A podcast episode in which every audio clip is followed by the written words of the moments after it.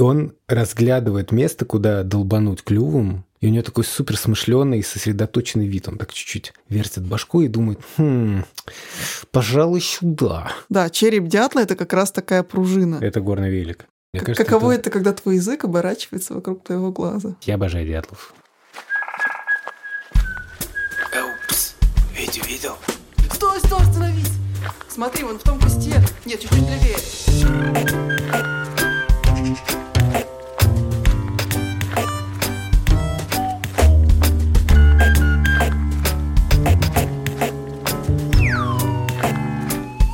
Привет! Это подкаст «Вить увидел».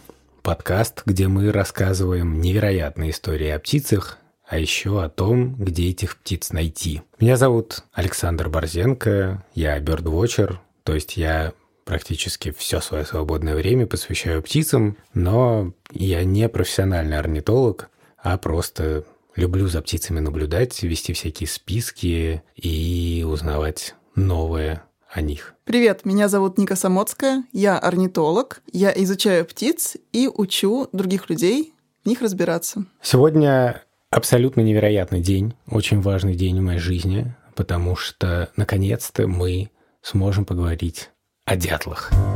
Я очень люблю дятлов, и у меня даже есть такой критерий. Если я... Что такое? Мне кажется, ты каждый подкаст начинаешь. Э, синицы, я очень люблю синиц. Воробьи, я очень люблю воробьев. Я очень люблю голубей. На, на, на этот раз все серьезно. Просто у меня есть такой критерий, если я иду куда-то искать птиц, прогулку я считаю состоявшейся, если я встретил дятла. Ну, конечно, в поле там дятла довольно сложно найти, но если я просто там Иду в какой-то лесок и думаю, о, большая синица, очень милая. О, полевой воробей, как здорово. О, дятел! Вот это уже настоящий бёрдвотчерский успех. Это уже что-то. Мои лучшие минуты на прогулках связаны с дятлом. И это еще особый такой момент, когда ты идешь по лесу, прислушиваешься к голосам, и вдруг слышишь такое тук-тук-тук, тук-тук-тук. И потом начинается целое отдельное приключение найти вот этого дятла по звуку.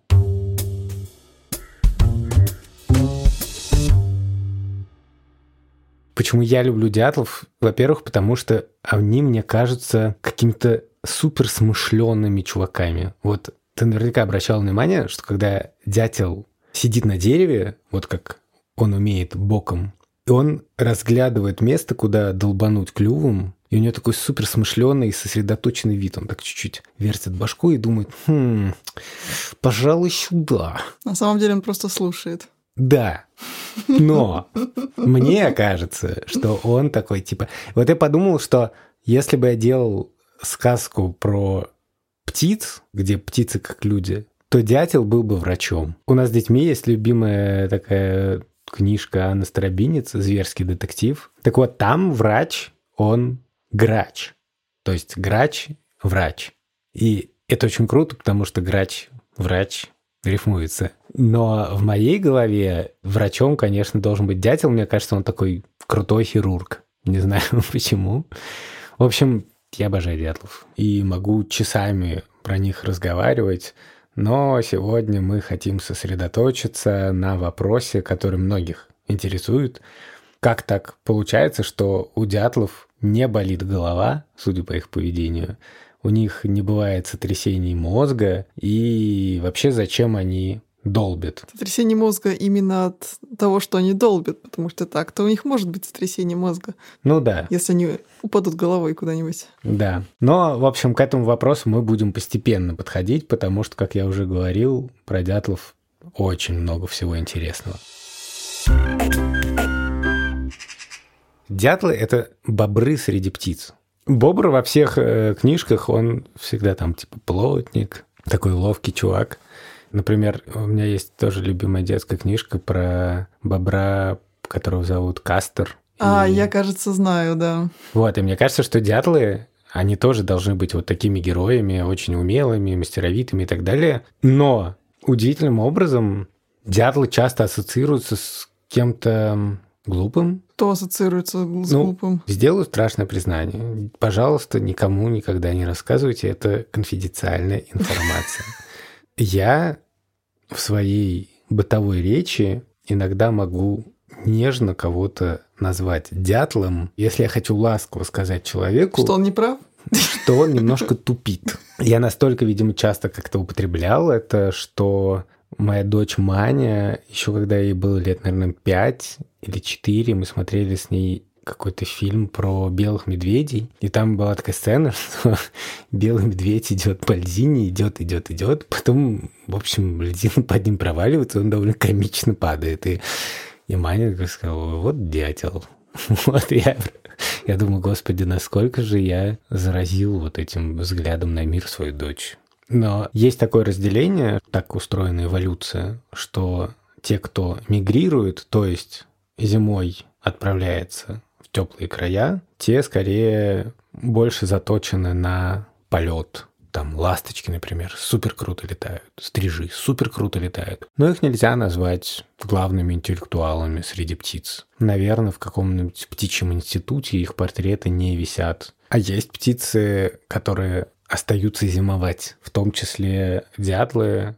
И так устроено, что они пусть и не так здорово летают, но зато они круто решают задачки. Они, например, могут придумать, как из шишки достать семечко. Да, подойдешь по лесу иногда, по какому-нибудь лесу лиственному или дубовому, смотришь под ногами полным-полно шишек. И в полевых всяких занятиях я люблю студентам задать такой вопрос. А откуда здесь шишки-то? Смотрите, вот дуб, вот там, я не знаю, береза, что-нибудь. А оказывается, что если посмотреть наверх, то там какая-нибудь удобная ветка, в которую хорошо засунуть шишку. И большой пестрый дятел такие места он примечает, запоминает и туда приносит шишки, засовывает их вот как раз в эту расщелину и там уже аккуратненько разделывает. Потом, когда шишку он разделал, он ее выкидывает и кладет туда новую шишку. Да, это называется обычно кузница дятла Или наковальня. или наковальня.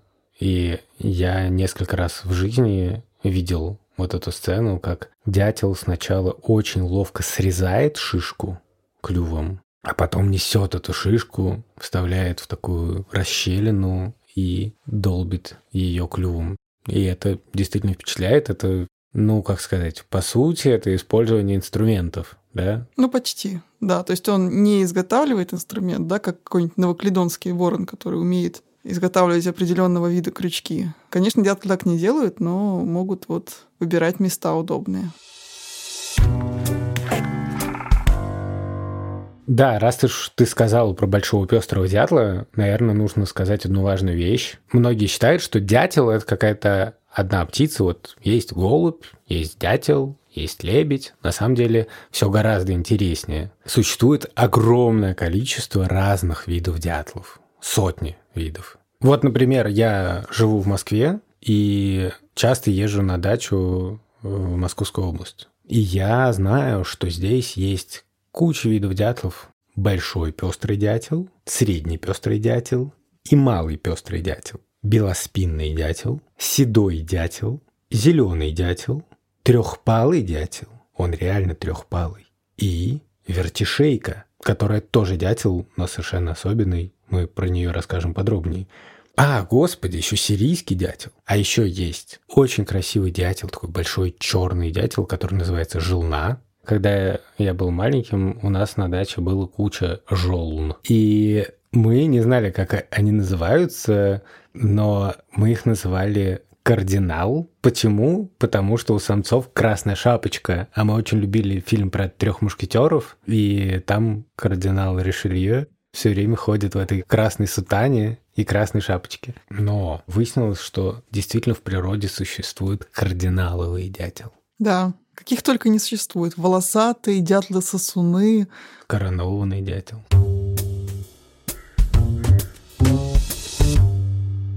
А теперь наша рубрика «Бери блокнотик и дуй в поле». Но, кстати, в случае с дятлами важно пояснить, что когда мы говорим «дуй в поле», мы имеем в виду не поле, там вот широкое поле обязательно, да, а вот все натуралисты знают, что поле — это такое собирательное название, что для исследователя это просто пространство исследований. То есть для орнитолога, для бердвотчера поле, это может быть и лес, и река, и все что угодно. Это полевые исследования. Да, есть Я- исследования полевые и камеральные. Во-во-во-во. Ты в поле Пошел флекс. собираешь материал, например, записываешь всех птиц, которых увидел, а камеральные исследования — это когда ты приходишь домой, открываешь компьютер и начинаешь изучать то, что ты нашел. Да.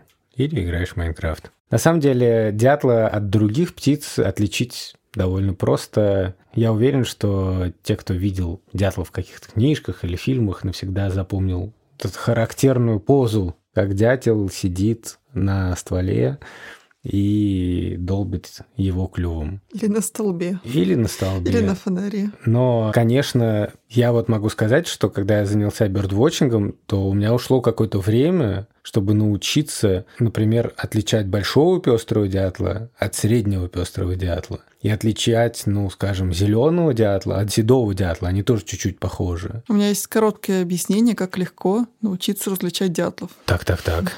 Если вы видите дятла, и у него белые плечи и белое пузо, значит, это большой. Пинь, Если вы видите дятла, у него белые плечи, но пузо пятнистое, значит, это средний пинь. Если вы видите дятла, у которого и плеч белых нет, такие полосочки, и пузо пятнистое, вообще он размером с воробушка, то это малый. Пинь, Если вы видите такого же, только побольше, и с белой поясницы, то это белоспинный дятел. Если вы видите такого же, только с рыжей шапочкой, и, может быть, у него разглядели пальцы, их там будет три, то это кто? Трехпалый. Все очень на самом деле просто. Можно сказать, что дятел — это тот, кто долбит. У него для этого есть все физиологические приспособления. Огромный клюв, да, длинный, мощный. Почему у них такие клювы? Во-первых, потому что они с помощью этих клювов расковыривают деревья, буквально вынимают часто древесину, чтобы добраться до личинок и других всяких вкусных товарищей, которые живут в деревьях. Но это еще не все. Дело в том, что дятлы с помощью клювов выдалбливают себе дупла, в которых они гнездятся. Дятлы относятся к птицам, которые называются смешным словом дуплогнездники. Более того, первичные дуплогнездники. Я обязательно назову свою группу первичные дуплогнездники. Дятлы не строят никаких гнезд. То есть они не носят материал никакой, никаких веточек, никаких травинок, ничего не носят, не, не делают никакую чашечку, ничего не конструируют, они просто выдалбливают дупло, и на опилке, которые находятся снизу, опилочное такое дно, они кладут яйца и все. Еще очень круто, что дятлы помогают выживать другим птицам, потому что не все такие ловкие и крутые, и не все могут выдолбить себе хорошее дупло, а гнездиться в дупле многие любят. Недавно с моими коллегами по Арзамасу мы были в таком очень крутом месте, Болотов дача в Тульской области. И это было весной, довольно ранней, и мы отправились искать птиц. И мы заметили поползня, который набирал кучу какой-то грязи в луже. Сидел просто на берегу лужи, набирал кучу какой-то грязи. Мне к- нам казалось, что это вообще такое. И мы проследили за ним, и он отправился к дереву неподалеку. И оказалось, что он занят очень важной штукой. Он облепляет дупло этой грязью. Это самка поползня так делает для того, чтобы никто в это дупло не забрался. И вот как раз поползни пользуются услугами дятлов. Они занимают дупла, которые продолбили дятлы, но так как по диаметру для них это как-то широковато, то вот с помощью грязи самка сужает этот проход. В общем, дятел, как говорится, работает не только за себя, но и за того парня. Если дятлы откуда-то пропадают, то автоматически туго приходится и другим видам, вот в том числе поползням и другим птицам, которые любят гнездиться в дуплах дятлов. Но давайте вернемся к вопросу, с которого мы начинали. Почему все-таки у дятлов не болит голова? Они же реально все время долбят постоянно. И когда так смотришь, ну, немножко страшно за них становится. Вся эволюция дятла готовила его к тому, чтобы он мог долбить и не иметь больной головы по утрам. У него не болит голова, во-первых, потому что его кости головы и клюва расположены определенным образом. Они друг относительно друга подвижны. Это по-научному называется кинетизм черепа, когда разные косточки подвижны друг относительно друга. И когда дятел долбит, у него получается такая амортизация. Вот как на велосипеде, когда едешь по кочкам, если у тебя хорошая амортизация, то ты не чувствуешь вот сильно этих кочек. А если ты едешь на старом велосипеде, типа Десна, да, что-нибудь такое, то ты чувствуешь каждую, блин, кочечку. Я помню, что в моем детстве считался крутой велик, это у которого такие были пружины прямо видны на руле, на передней вилке, такие с черными кожухами. И вот это были амортизаторы крутые, типа горный велик. Да, череп дятла — это как раз такая пружина. Это горный велик. Это горный велик, да. Но не только череп, еще шея, да, вот эта вся постановка головы, то есть угу. вся вот эта вот история, то, как он это делает, угу. у него все смягчает удар. Даже язык, кстати, у него смягчает удар. Между прочим, у дятлов ну, как у других птиц, есть в языке кости. Называется подъязычный костный аппарат. Подожди, а у меня есть? У тебя нет. У а, тебя язык это мышца. Ну, то есть у меня язык без костей. Я просто сейчас кусаю свой язык,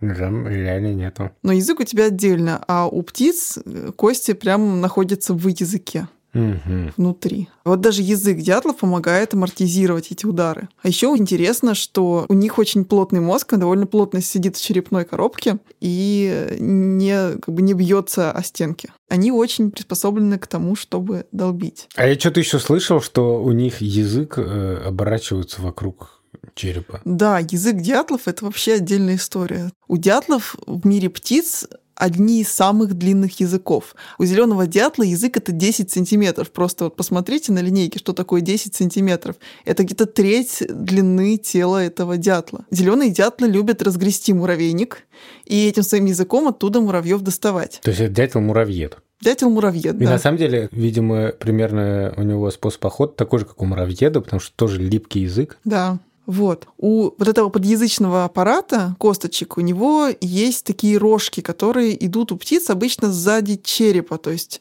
они как такой, такой корень языка получается, который ходит вглубь и вот на затылок заходит. И у большинства птиц язык маленький, у них маленькие эти рожки, они немножко могут высовывать язык. А вот у дятла вот эти рожки, которые позволяют выдвигать язык, они заходят на череп, оборачиваются сзади вокруг черепа.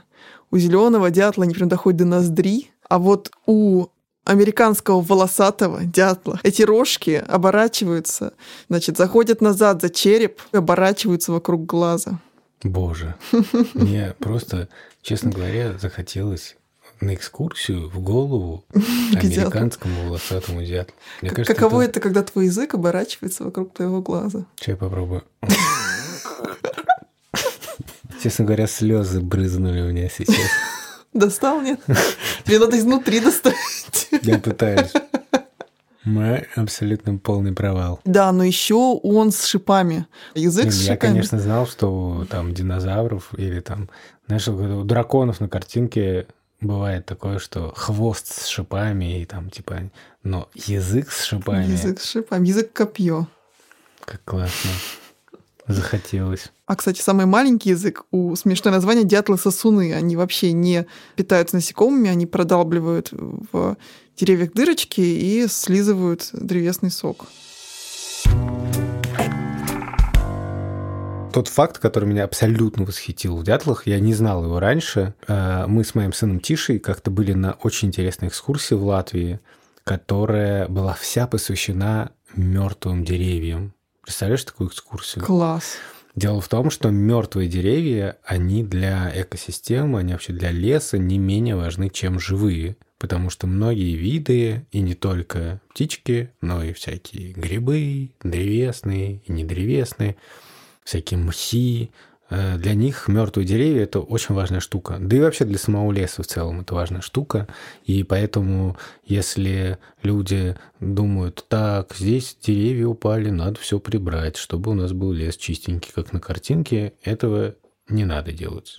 Это плохая идея. И вот на этой лекции лектор, его звали Вистурс, он рассказывал, что дятлы они же не умеют петь. Они умеют кричать, у них там разные интересные крики, но они не умеют петь, как там певчие птицы по весне. И как же они защищают свою территорию, как они привлекают самок? Они действуют как настоящие ударники, барабанщики. Они находят, например, вот как-то мертвое дерево, которое стоит или лежит, садятся на него и начинают с дикой скоростью по нему долбить. Послушайте, большой пестрый дятел долбит дерево, он хочет достать личинку. Это звучит вот так.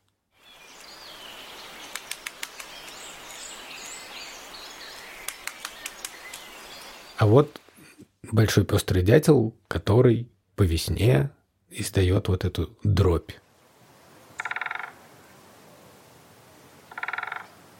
Но большой пестрый у него короткая дробь, поэтому мы лучше покажем, как это делает зеленый дятел. А вот, например, как звучит дробь белоспинного дятла.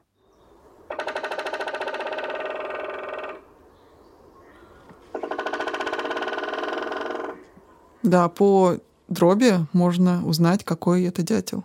Это высший пилотаж, но специалисты могут определить. И мне вот поразило, что они реально как настоящие барабанщики опытные, они выбирают более полые деревья для того, чтобы звук раздавался пошире и другие дятлы слышали. Да, это не значит, что они долбят э, дупло. То есть, когда они делают вот эту вот э, барабанную дробь, они ничего не долбят. В смысле, что они не выдавливают дупло и не достают личинок, они просто... Это, это музыка. Это музыка. Это просто музыка. И вот послушайте вот эту дробь еще раз. Допустим, тот же белоспинный дятел.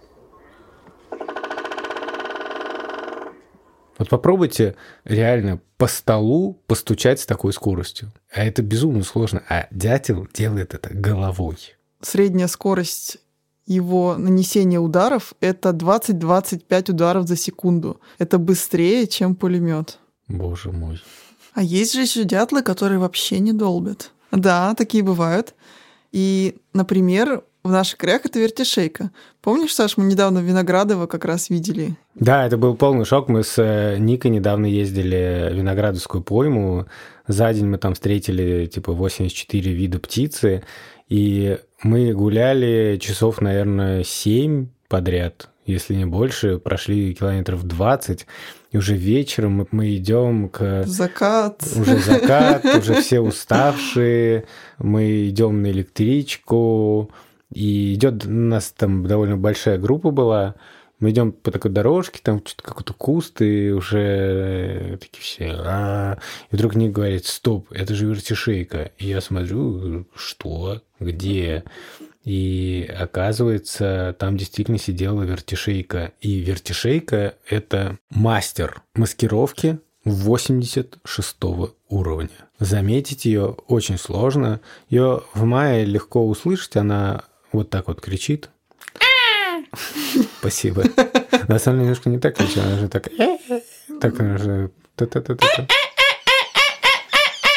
Ну, вообще похоже, да. Мое уважение. Вот, и я, конечно, поразился, что ты это заметила. И почему она вертишейка? Потому что, когда ей тревожно, она начинает вертеть головой, и просто буквально как змея это делает. Она может такие восьмерки делать. В общем, это она нужно... чуть ли не на 360 градусов голову поворачивает. Да, вертишейк это тоже дятел. Это единственный из наших дятлов коричневого цвета, маскирующего. Все остальные яркие, да, зеленые, черно-белые какие-нибудь, вычурные. Вот. А вертишейка скромная, коричневая. И у нее еще такая расцветка, что вдоль ее тела идет такая более темная коричневая линия, которая немножко сужает ее силуэт. И когда она занимает дупло, она занимает дупло других дятлов, потому что сама не умеет долбить. И если туда заглядывает хищник, она начинает извиваться, извивать шеи и шипеть, как змея. То есть это мимикрия под змею. И, соответственно, никому не хочется лезть в дупло, где сидит змея. Гениально. Птица прикидывается змеей. В общем, если вы найдете вертишейку, это сразу 100 очков. Да. Но я бы посоветовал начать с большого пестрого дятла. Мне кажется, что его ну, гораздо проще найти. Вот, ну, да. Ну, в общем, прислушивайтесь, приглядывайтесь. Понаблюдайте за тем, когда будете в лесу, как работает дятел. Понаблюдайте, как он добывает еду, как он при этом работает клювом. И не забывайте делиться с нами своими наблюдениями. Вы можете снимать дятлов на телефон или просто зарисовать их. Это в чем-то даже круче. Ну или просто рассказать словами о том, что вы наблюдали, постараться определить, какой именно вид дятла вам встретился. Мы очень-очень, очень рады всем вашим сообщениям, наблюдениям и о самых интересных обязательно расскажем в подкасте. Свои наблюдения присылайте в наш инстаграм gusgus.academy. Меня зовут Саша Борзенко, и это был подкаст «Вить увидел». До новых встреч. Меня зовут Ника Самоцкая. Гуляйте почаще, смотрите птиц. Всем пока. Пока мы готовились к этому эпизоду, мы взяли интервью у орнитолога Анвара Бурхановича Керимова. И он рассказал нам удивительную историю. А, это история о самце большой синицы, у которого погибли, к сожалению, собственные птенцы. Самка вообще пропала бесследно, и вот этот самец большой синицы, он стал выкармливать птенцов большого пестрого дятла. Их гнездо находилось неподалеку мы решили выпустить это интервью отдельным бонусным эпизодом, и он появится в ближайшей неделе. Еще мы хотели бы сказать спасибо всем, кто помог нам записать этот эпизод. Это редактор Сережа Дмитриев, выпускающий редактор Лиза Марантиди, расшифровщик Кирилл Гликман, фактчекер Полина Семенова, звукорежиссер Дима Гудничев, музыку написала Кира Вайнштейн, а обложку нарисовала Вера Хохлова. Еще, конечно, спасибо Major Studio, где мы записывались, и звукорежиссеру Дарье Писаренковой. Подкаст «Витю видел» выходит в приложении «Гусь-гусь». Это такое детское приложение, где вообще много всего интересного. А уже через три недели на той платформе, где вы его слушаете. И мы будем рады, если вы поставите нам на ней какую-то оценку или оставите отзыв, или и то, и другое. Так о нас узнает больше людей.